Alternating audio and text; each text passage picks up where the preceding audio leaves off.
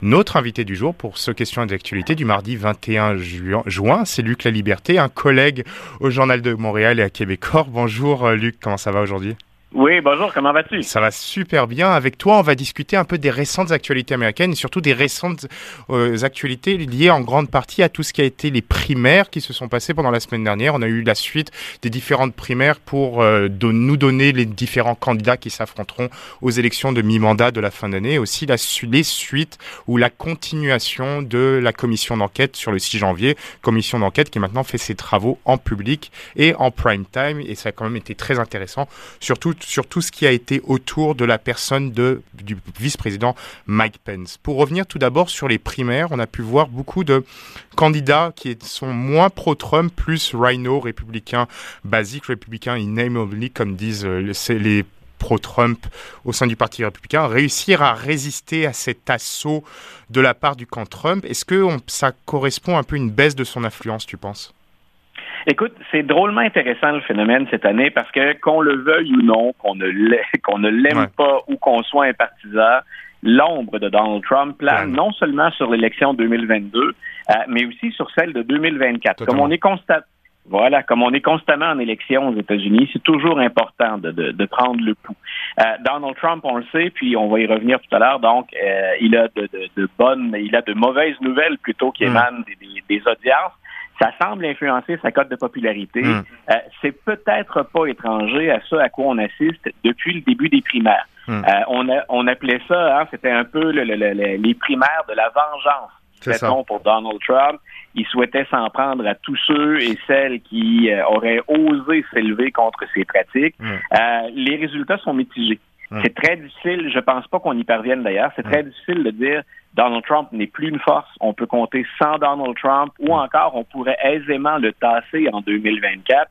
En même temps, le clan Trump doit prendre note qu'on peut très bien maintenant être un, républicain, tu le mentionnais comme ça tout à l'heure, hmm. un républicain un peu plus classique ou traditionnel et parvenir à s'imposer. C'est ça. Est-ce que, est-ce que même chez les républicains, parce qu'on le sait, euh, chez les démocrates, Trump est très, très impopulaire. Hmm. Chez les indécis, ben, on a vu que majoritairement, ils ont euh, favorisé Joe Biden en, 2020. Hmm. Donc, euh, si on espère chez les démocrates et chez les démocrates, on espère gagner des, des indépendants ou des républicains mous à notre cause, ben, il semble qu'il y ait de l'espoir aussi pour ceux qui ont résisté à Trump. Ouais. Et on le voit aussi au niveau de l'influence de Trump. Je vais prendre l'exemple de la Pennsylvanie qui souvent au niveau des élections sénatoriales est une, va pencher plutôt du parti côté républicain du fait du transfert du vote ouvrier de, des démocrates aux républicains dans les dernières années.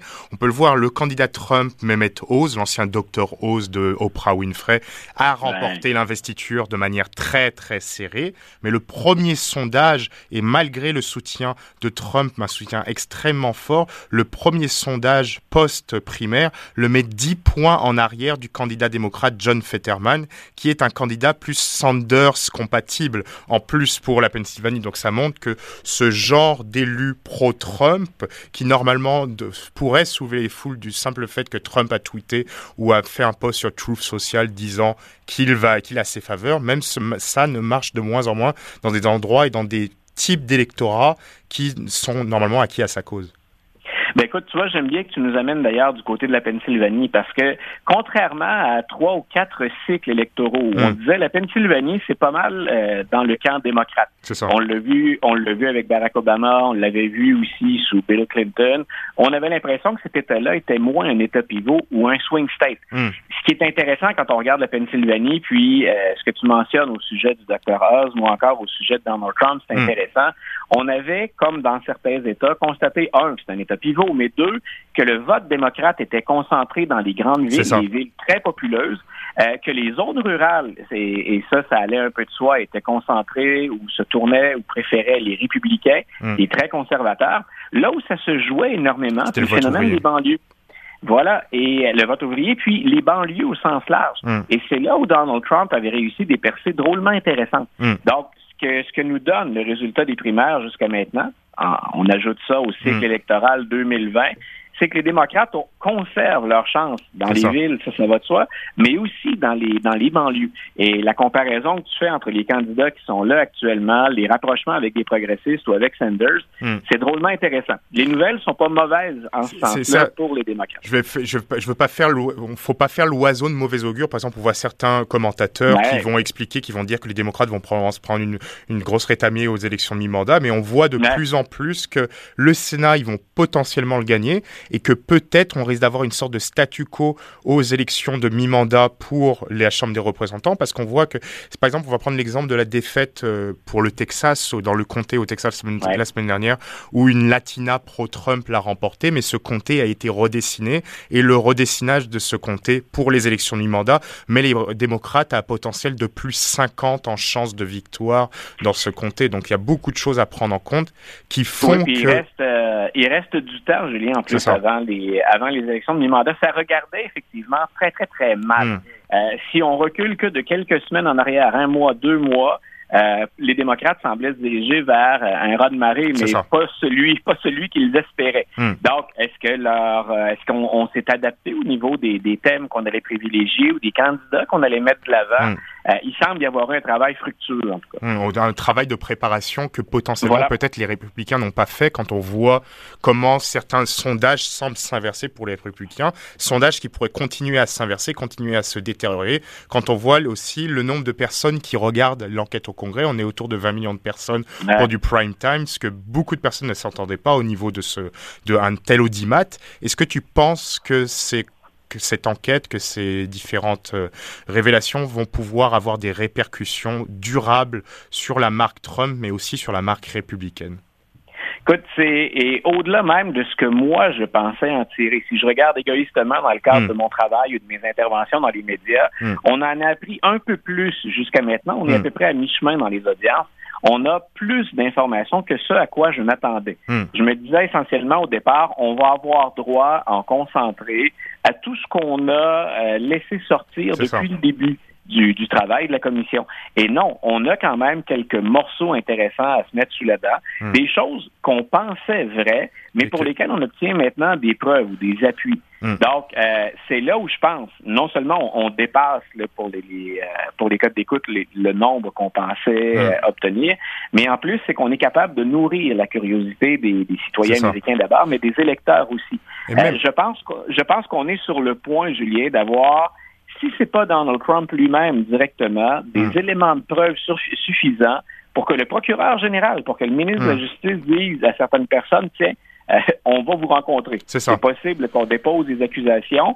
Puis si on peut rien garantir pour Donald Trump, euh, le, punch, hein, on ne l'a pas, on n'a pas, on a la séquence des, des, audiences, mais on n'a pas le contenu. Mm. Euh, c'est pas impossible que Donald Trump soit appelé lui aussi euh, à rencontrer Merrick Garland et ses mm. procureurs. Et on a aussi au niveau des personnes, quand on voit par exemple, on, pensait c'était une rumeur, mais il n'y avait pas vraiment de preuves tangibles qui montraient que certains représentants républicains avaient fait une sorte de tour touristique, euh, des endroits qui permettraient de passer à travers certaines portes et à travers certains murs pour pouvoir capturer différents représentants, voire même Nancy Pelosi. On disait non, c'est pas possible que ce soit allé jusque-là. C'est allé jusque-là.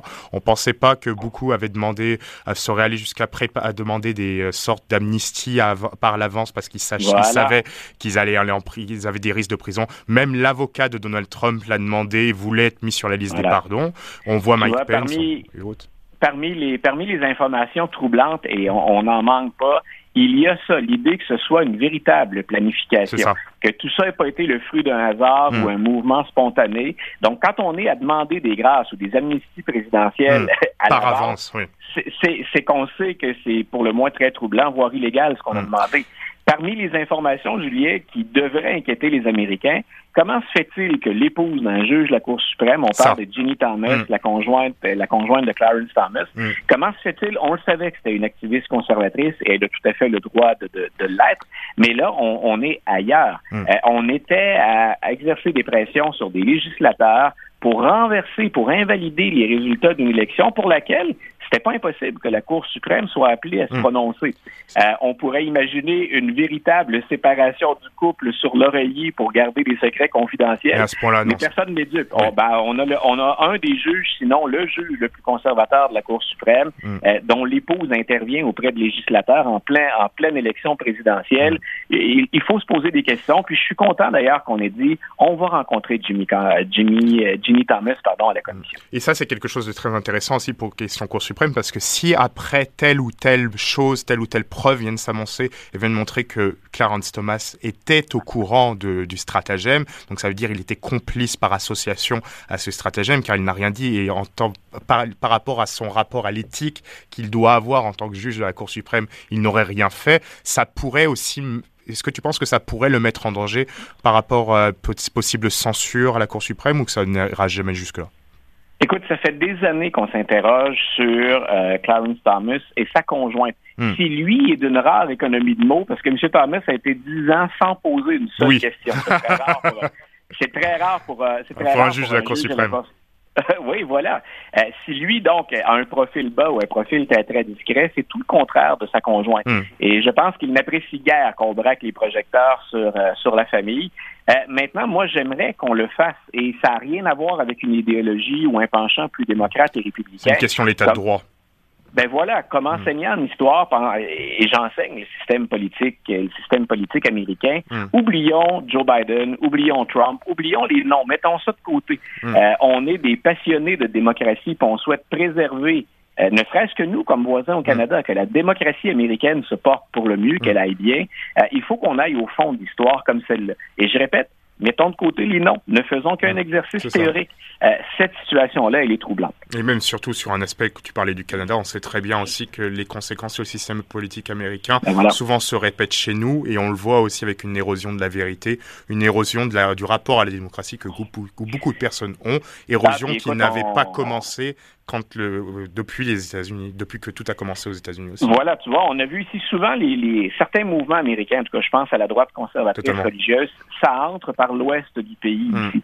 Euh, mais on a vu ce qui s'est passé à Ottawa quand on a occupé le hmm. centre-ville d'Ottawa, quand on s'est massé devant le Parlement. Hmm. Il s'agissait d'entendre l'argumentaire, mais aussi il s'agissait d'étudier d'où venait l'argent. Hmm. D'où provenaient les appuis? Et on se rend compte que ce mouvement-là, auquel on donne le nom de, Trumpisme à l'occasion, hmm. euh, il a franchi les frontières. Il n'y a plus de frontières pour ce mouvement-là, à la fois pour les sous, mais également pour les pressions, pour les soutiens. Et donc sur l'aspect rapport un peu à la démocratie, qu'est-ce que tu penses de cet exercice démocratique qui a lieu en ce moment aux États-Unis? Parce qu'on voit dans les sondages, comparer, par exemple, on va faire une comparaison entre le Watergate et la commission du 6 janvier, on voit une forte acceptation des Américains sur le rapport de cette commission, sur l'importance de cette commission mais néanmoins, la marque du Parti républicain continue à être assez forte. Elle n'a pas diminué, alors qu'au moment du Watergate, cette marque même avait été détruite. On fuyait le Parti républicain quand on fuyait la toxicité qu'il était du fait qu'il avait tenté un peu de renverser l'idée de système démocratique pour se faire, pour se faire élire tel des gangsters. Là, il y a eu la même chose et que finalement, les gens continuent à suivre Fox News, continuent à suivre telle ou telle chose, continuent à suivre les théories de la conspiration et continuent à être assez à ne pas écouter, parce que si une majorité de personnes se connectent, une autre majorité de personnes vont voir les contre-programmes du côté de la droite. Mais est-ce que tu penses que cet exercice démocratique, d'une, donc il est nécessaire, mais est-ce qu'il va réussir à avoir une vraie marque pour rétablir le rapport à la vérité tel qu'il devrait exister dans une démocratie comme les États-Unis? Tu vois, l'historien en moi est inquiet parce que, euh, et j'aime bien ce parallèle-là que tu effectues. Euh. Deux choses. Un, ce qu'on vit présentement ou ce qu'on dénonce, ce qu'on nous montre et ce qu'on révèle présentement, hmm. c'est plus gros, à mon sens, que l'était ce qu'on reprochait à Richard Nixon et à ses proches. Donc, il y, a deux choses. Normalement, on devrait être plus inquiet en 2022 encore et plus choqué, plus hmm. en colère qu'on ne l'était à partir de 1972-73, quand on a débusqué tout ça. Ce qui m'inquiète comme historien, c'est que si l'événement ou ce qu'on reproche est plus gros, donc si la menace pour les institutions est plus grande, hmm. il semble que pour une portion d'Américains, tu l'as bien mentionné, hmm ça ne représente pas de menace sérieuse. c'est ça. Euh, moi, je remarque qu'en 72-73, la population, on en était au début de ce qu'on appelle la crise de confiance des Américains à hmm. l'égard de leurs institutions. Ça avait commencé sous Lyndon Johnson avec les mensonges entourant la guerre du Vietnam.